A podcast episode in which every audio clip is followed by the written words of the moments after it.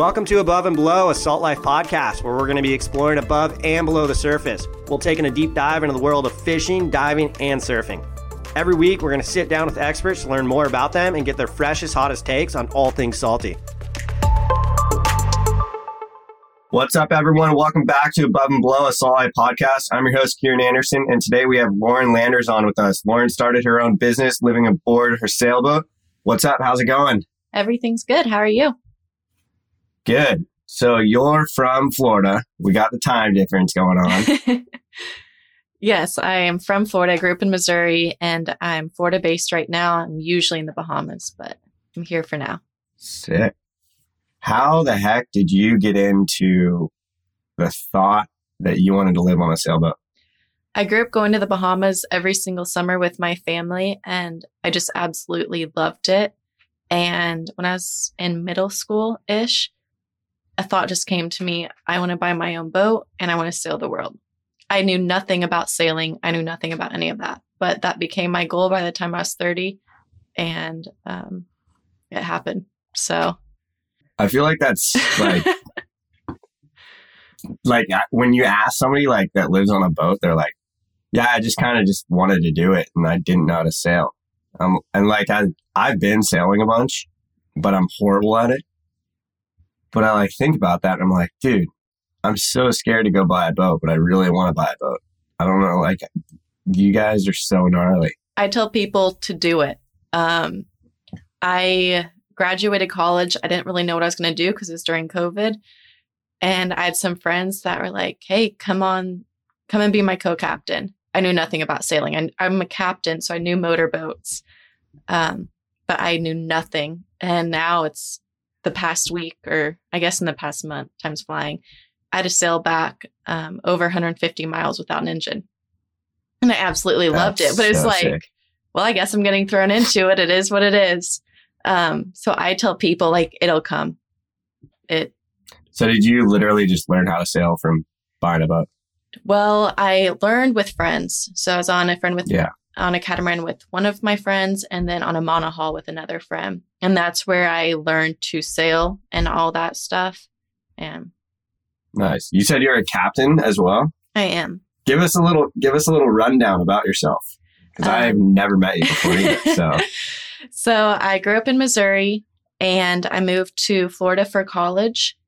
I graduated with marine biology within three years. And during that time, I started freediving a ton.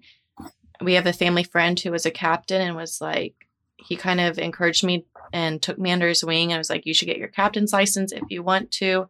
I'll teach you. I mean, I think my first job during the summer was just washing boats every day.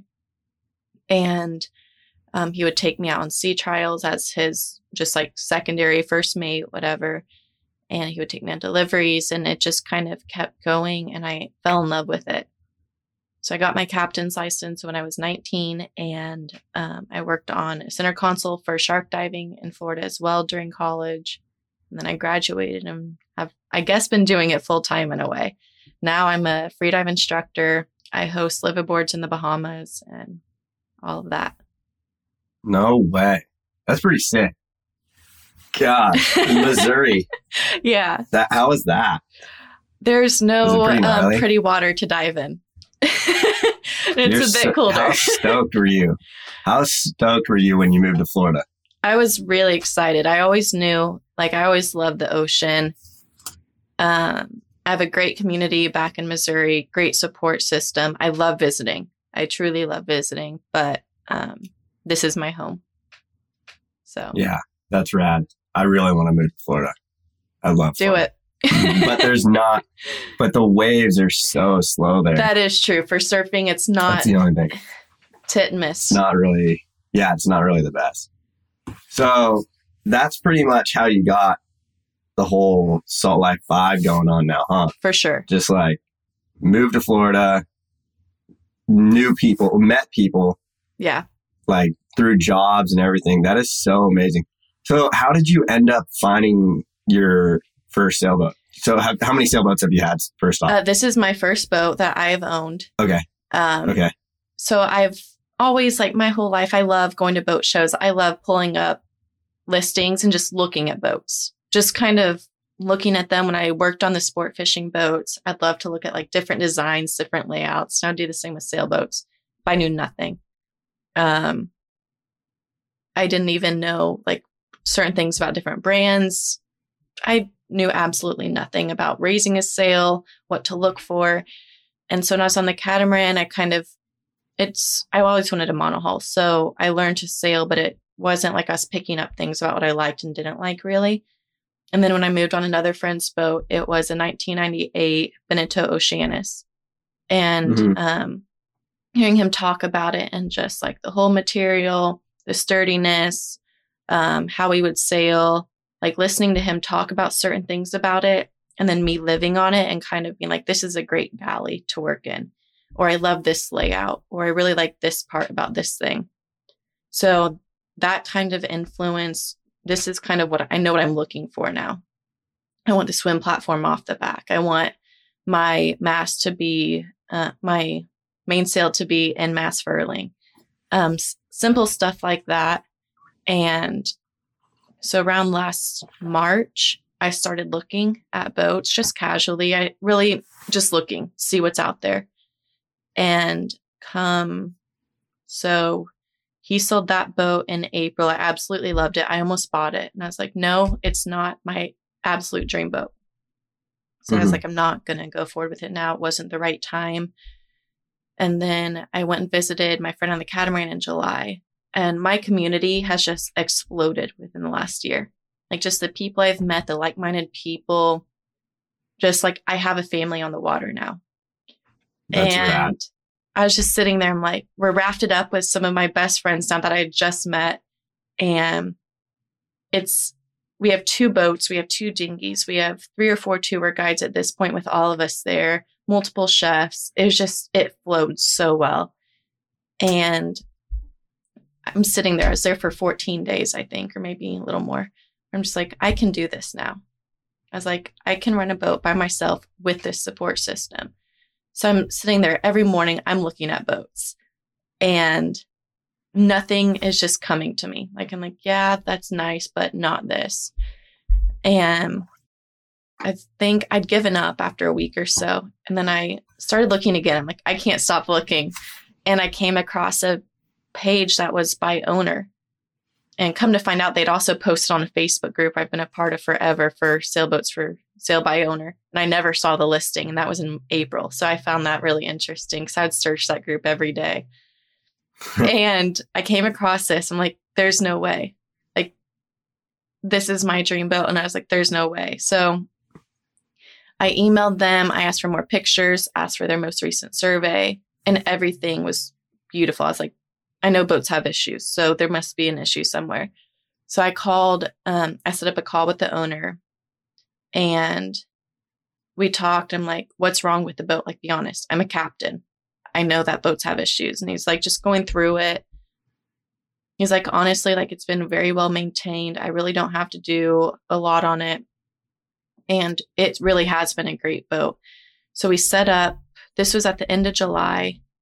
So I started working. I knew I wanted it. It was basically like I was, it was in Puerto Rico. That was kind of the downfall. So I was going to Costa Rica after the Bahamas, then going to visit my parents. And um, at this point, it was basically set in stone. My dad and I were going to go see the boat, do a sea trial, and I was going to sail back with it to Florida. And we got to Puerto Rico. Um, I actually got COVID when I was supposed to go down. So I had to call the owner. It's already like this no young girl way. Is buying a boat. Like we've never talked. Like I paid a little bit of a deposit, like a refundable deposit, just so he knows I'm not like scamming him. Yeah. And I'm like, I call him as him and his wife are literally there getting everything ready for me to see it. I'm like, I have COVID. And I felt absolutely terrible. But then he flew down another ten days. I think it was about ten, fifteen days later. My dad and I went down. Um, and the boat was beautiful. I fell in love with it. On the sea trial, my engine stopped. Um, and I, we tried to sail in. That didn't go so well. So we ended up getting towed in. A lot of work had to be done. And um, so that was honestly the biggest issue was the engine now had to be replaced. So I didn't end up what getting the boat till... It's a nineteen ninety-three Beneteau Oceanis, um, fifty-one. So nice. My, dang, that's a big boat. It is. Um, that's a big boat to sail single-handedly. It is. And I love it though. So my biggest thing was I wanted bow thrusters, which I put in. The boat didn't have bow thrusters, but I, I'm very anti-bow thruster. But when I'm like, I'm going to be solo sailing and yeah, I put myself in the worst case scenarios I've ever been in. I'm like, I want mm-hmm. my bow thruster. And then um, I wanted the in-mast um, rolling main. And I wanted three bathrooms and three cabins because I knew I was going to be doing charters. The last boat I was on had three cabins and two bathrooms. So I was like, I want each room to have their own.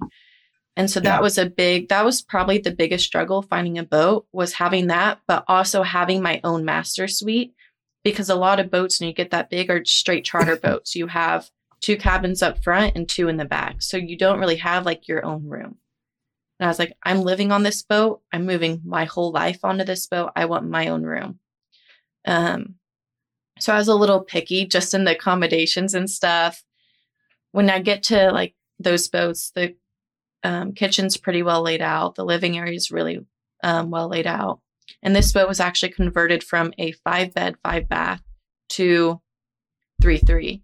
And there's oh, a, man. yeah, there's a little like crew cabin in the very bow that, I think two owners ago, so twenty years ago, this boat was converted, and they completely just took everything out and made it a huge storage cabin. So that is, wow. It's amazing. That's sick. You can put all of your surfboards in there.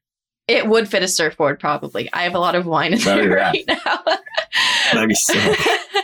And then they combined the two um, forward rooms into one. So there's actually two bathrooms up there. They took out the actual head of one. So that became my cat's room to keep all his mess in there. And then I have the other one. And then that's it. How much of a process was it just getting everything ready to your standards?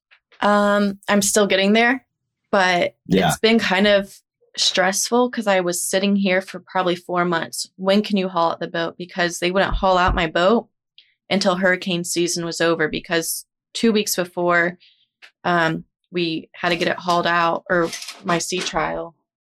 So when that happened on my sea trial, the week before a storm had come through, and basically the marina said, everyone needs to get off the docks. You either get hauled out or you go to anchor.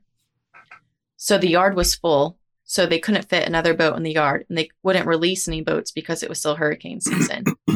So I had to wait till November first to get it hauled out. I had my new engine sitting there and my bow thruster sitting there, everyone lined up. I have a charter New Year's Eve, so I'm stressed on that end. And I'm like, so I'm ordering probably twenty boxes from Costco here. So I know when I get to Florida, I can just load everything up. I don't have to go get groceries. And then um, a week and a half before Thanksgiving, I'm texting the mechanics, is the new engine in yet? No, we haven't even taken the old one out. Like, boat's been out of of the water for two weeks. You've had the engine there for three weeks. I need it done. And I need you're paying it daily, right? Luckily, because all this happened, I only had to pay for the new engine, and the new owner, because it happened while he owned it, he's taking care yeah. of the yard cost and oh, that's cool. paying them and all that.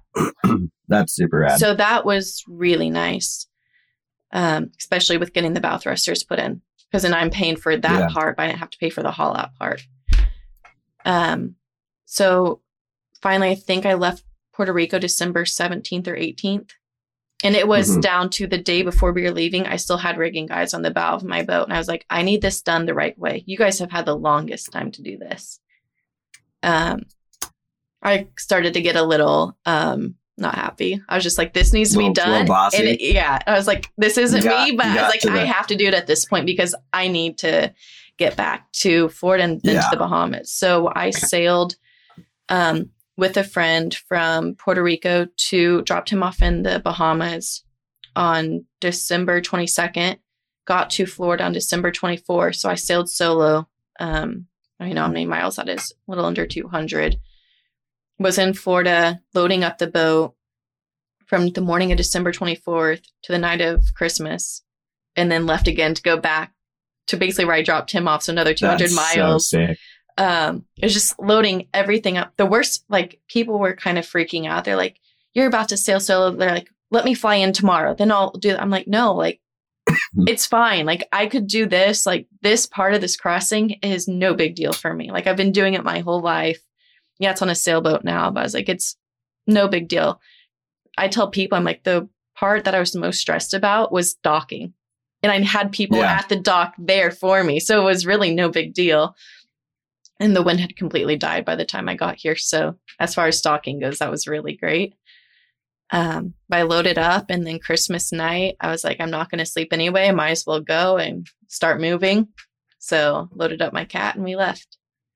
And that's so epic. Yeah. What's that, what's the biggest drawbacks or challenges from living on a sailboat? Um, I would say just access to stuff for the most part. I'm used to, like, I've been provisioning for boats every summer my whole life. So I'm really lucky with how I've learned to do that, what I need to get to be most prepared in any scenario. I mean, I got to the Bahamas. My dinghy ran great when I tested it in Puerto Rico. And then I go over to a boat for dinner one night, the day before my friend for the charter flies in. And I'm like, there's something wrong with my dinghy. It's not accelerating. Mm-hmm. And I'm in the middle of the Exumas. The closest engine is sixty, seventy miles away that I could get. And it died on me probably five times that trip, but there was no way of getting it. I called every airline. The mailboat had just come. There was no way to get an engine. So it was relying on people to get us from the boat to land for about a week. So, I mean, like, yeah. there are little drawbacks like that. Um, I mean, my engine just hydrolocked, actually. So I came back from the Exumas with no engine. That um, sucks. About a month ago, but it's just like, you have to come back to the States, but it was no big deal. I'd say if you need a part, you can get it flown over, or you have people to come help. Um, you always it's crazy how much maintenance there is to yeah. boats. But as far as, like, the drawbacks, you have a community, you're going to meet people. So I wouldn't say that's yeah. a drawback. With technology today, you can always call family and friends. So I don't have a drawback personally. Yeah. I mean, it may be when there's a cold front and you don't have a water heater and you have to take a shower. That may be a drawback, but yeah, um, those are superficial. That's rad, though. I mean, it's kind of like, I'm the same way as you. Like, I think about situations that happen all the time and I'm like, I just kind of laugh at stuff. Like, every single time something bad happens, I just, everybody's like freaking out. Like, oh my God, the jet ski broke down. We're in Mexico, twelve miles out to sea. Uh, dude, it's all good. We're, we're fine. It's going to be funny. We're going to be getting towed by some guy in a Ponga. And, you know, like, we'll, we'll have some beers with them on the way in. And it'll be funny. Like, we're going to live. Talking okay. about towing, like, I have, I yeah. laugh now. The amount of times I have been towed in my boat since, and via dinghy, Um, since December or no, January second, I think, has been insane. Like, I just laugh now. I'm like, oh, I'm about to get towed again. About to get towed again. Do you have tow insurance? Um, funny story. So in the Bahamas, there's no towing. Like, it's going to another boat and saying, can you tow me out of this harbor? Yeah. I got very lucky that I have friends kind of all over and strangers that were very nice. But Dude. My friend was like, you need to get towboat before you go back to the States. I'm like, true. So the day before I came back, I got towboat and I called them as I get in. They go, well, we can't take you to an anchorage. I'm like, you can't drop me off at anchor. They're like, no. So again, I had, to, I had to call more friends and got towed in here as well with cruise ships going by me. I'm under sail and going in the harbor and there's cruise ships going right by me. And I'm like, this is fantastic. That's, that's kind of sick, actually. Like, what's up, guys? That's pretty sick. What's your What's your favorite thing about living on your boat? Um, probably the freedom, just being on the water. I honestly love when stuff breaks because I get to fix it and learn stuff know, about it. So um, the cost part sucks about fixing stuff, but I really love learning about the boat and all the projects. I love the ocean. I love diving. I've come to honestly really enjoy just sailing. Um, yeah. Like, my sail back, I I love the adrenaline that comes with it. I love just everything about it, turning that engine off and just kind of seeing what it throws at you, what you can do, the peacefulness of it. So I really enjoy all aspects of it. I love meeting people, having people on, getting to show other people stuff. Yeah. So you have a charter business now. I do. Right? I do. Can you talk to me about that? Yeah. So what, what, what exactly do you do? I tell people, um, I kind of advertise it more as come live this lifestyle with me, come join. I do both. So I do it two different ways because I look at myself and my budget per se. And this lifestyle is amazing, but it's very expensive.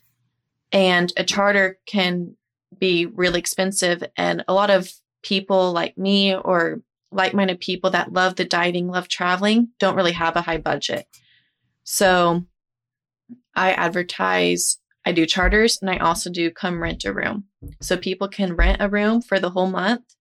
I mean, you can come and go. You can only come for two weeks. You can come for a month, more than a month. Um, I'm not really chartering at that point. It's you can come live this lifestyle. You can work remotely. You can go diving every day. You can completely ignore me. You can help with boat projects. You can not lift a finger. Um, it's kind of like do whatever you want. You're renting a space just like you would rent an apartment. Come make my boat your boat, your home for a month. Um, and then I also do, I really love that because it's just kind of, I don't know, it's fun. It's low stress. But then I also love chartering because people come on. I tell them, what do you want to do? Because I get the question, where do I fly into? Where do I fly out of? What's your typical itinerary?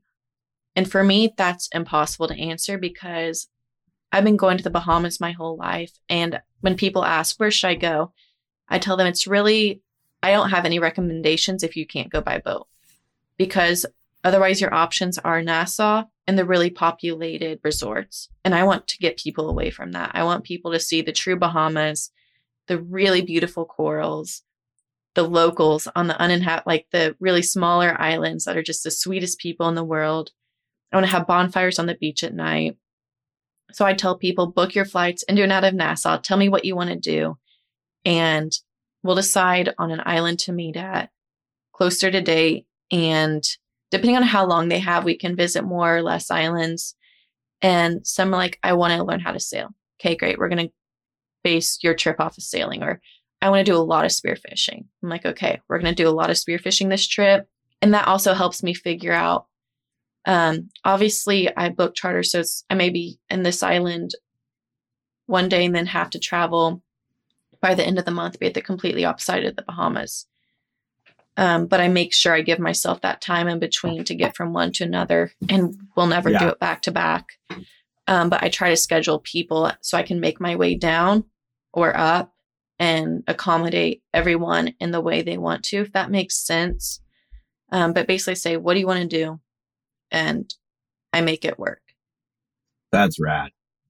That's I, super sick. I Every charter is personalized. I don't want people coming on being like, well, I didn't really want to do that. Or yeah. some people want to stay in Nassau the whole time.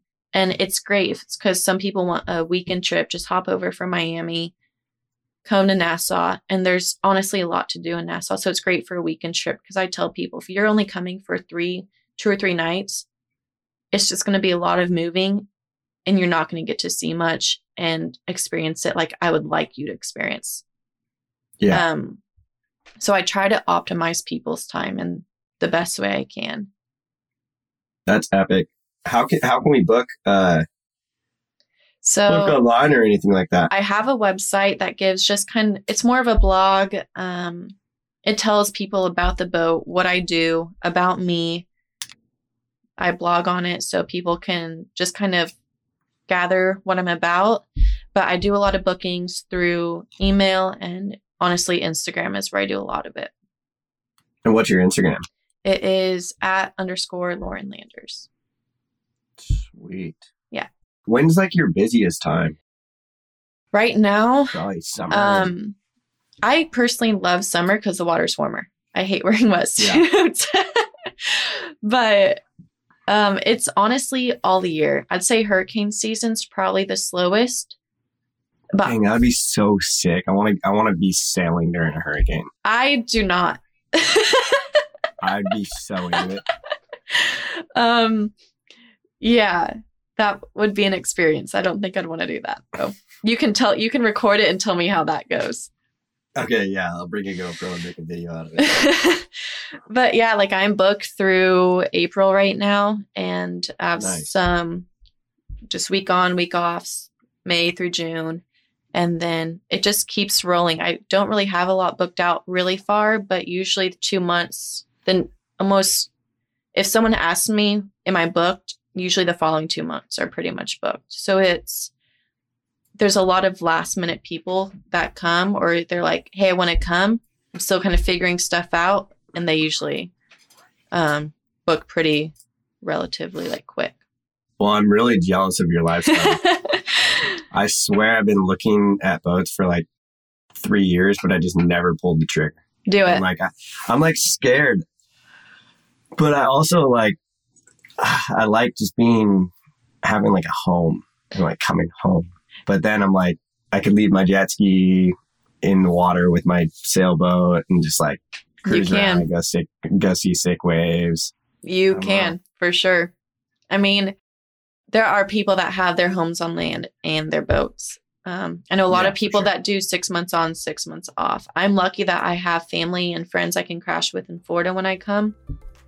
Yeah. Um, but like the boat see, is definitely be... my home.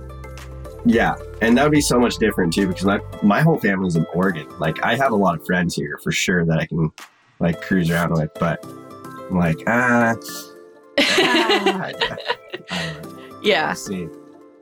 But Lauren, thank you so much for coming on. Thank you. This has been a blast. Yeah, for sure. And uh, hopefully I can get over to Florida soon. I want to see your boat. I want to go sail and come on cruise over. Around. Go live the salt life. Come on down. Sweet.